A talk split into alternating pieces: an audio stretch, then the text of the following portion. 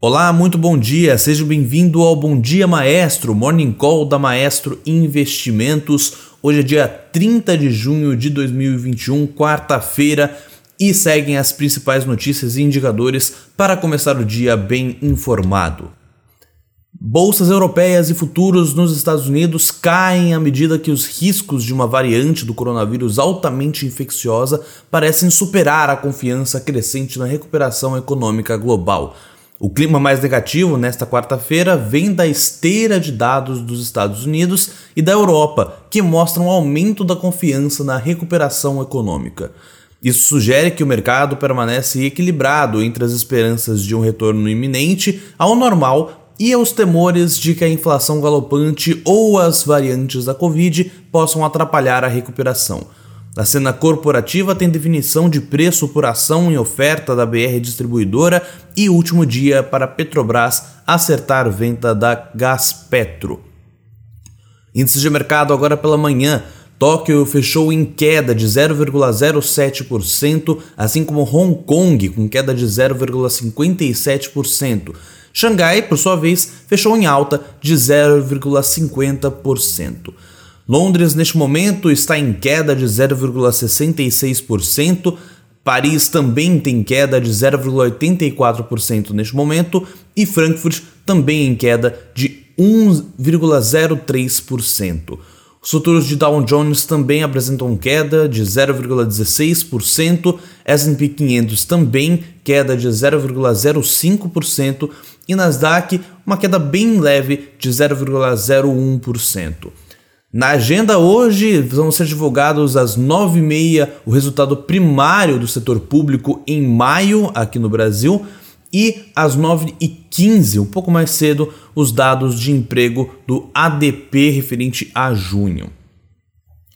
Destaque internacional: o movimento aparentemente interminável entre o otimismo de reabertura e o medo de novos bloqueios domina os mercados à medida que as variantes do coronavírus se espalham. As ações ligadas a viagens e turismo estão novamente sob pressão hoje, com o relatório da Conferência das Nações Unidas sobre o comércio e desenvolvimento, sugerindo que o custo geral da pandemia para o setor pode chegar a 4 trilhões de dólares até o final deste ano.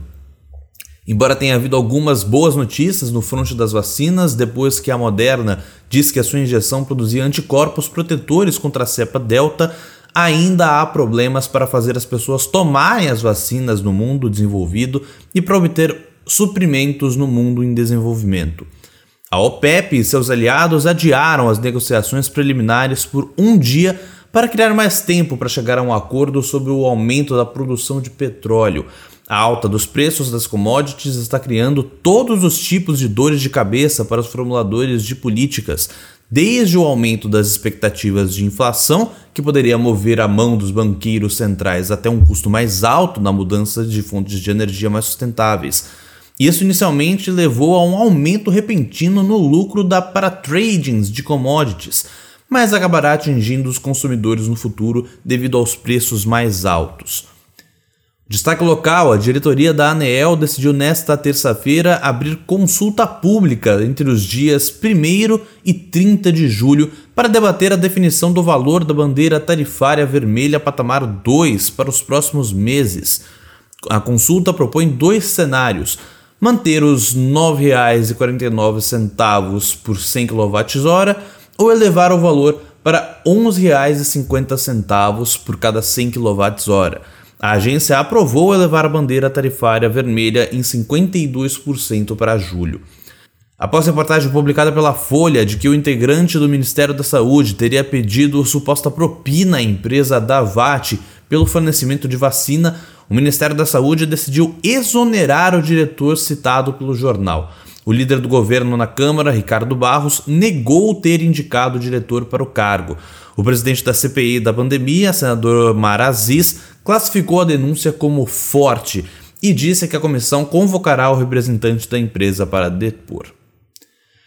Vamos falar de empresas. O presidente da Petrobras, general da reserva Joaquim Silva e Luna, se reuniu na terça na sede da estatal com a diretoria do Conselho Nacional do Transporte Rodoviário de Cargas, o CNTRC, grupo que reúne representantes de caminhoneiros para ouvir demandas da entidade, segundo informou a petroleira em nota à imprensa.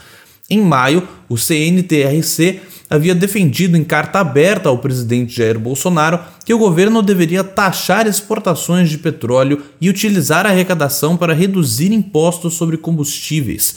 Ainda no radar da petroleira, ela se desfaz das ações que ainda detém na BR distribuidora nesta data.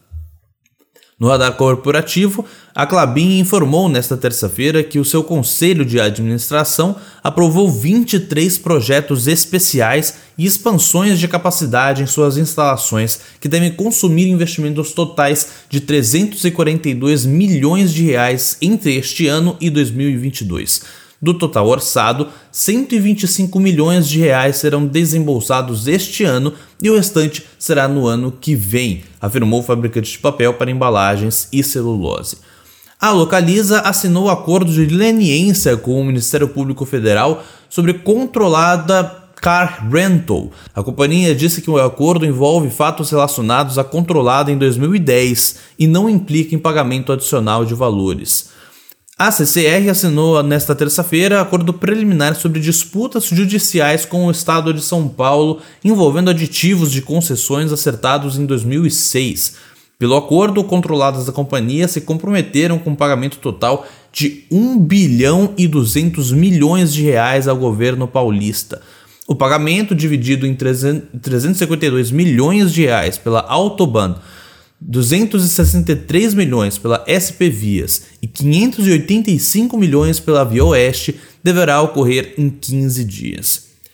Por fim, a Anima anunciou na terça-feira a venda de três escolas em Santa Catarina para a Barrema Educação, em uma operação que incluiu o compromisso de sublocação de espaços em campi na Companhia de Ensino Superior. Então é isso. Um bom dia, um abraço e bons negócios.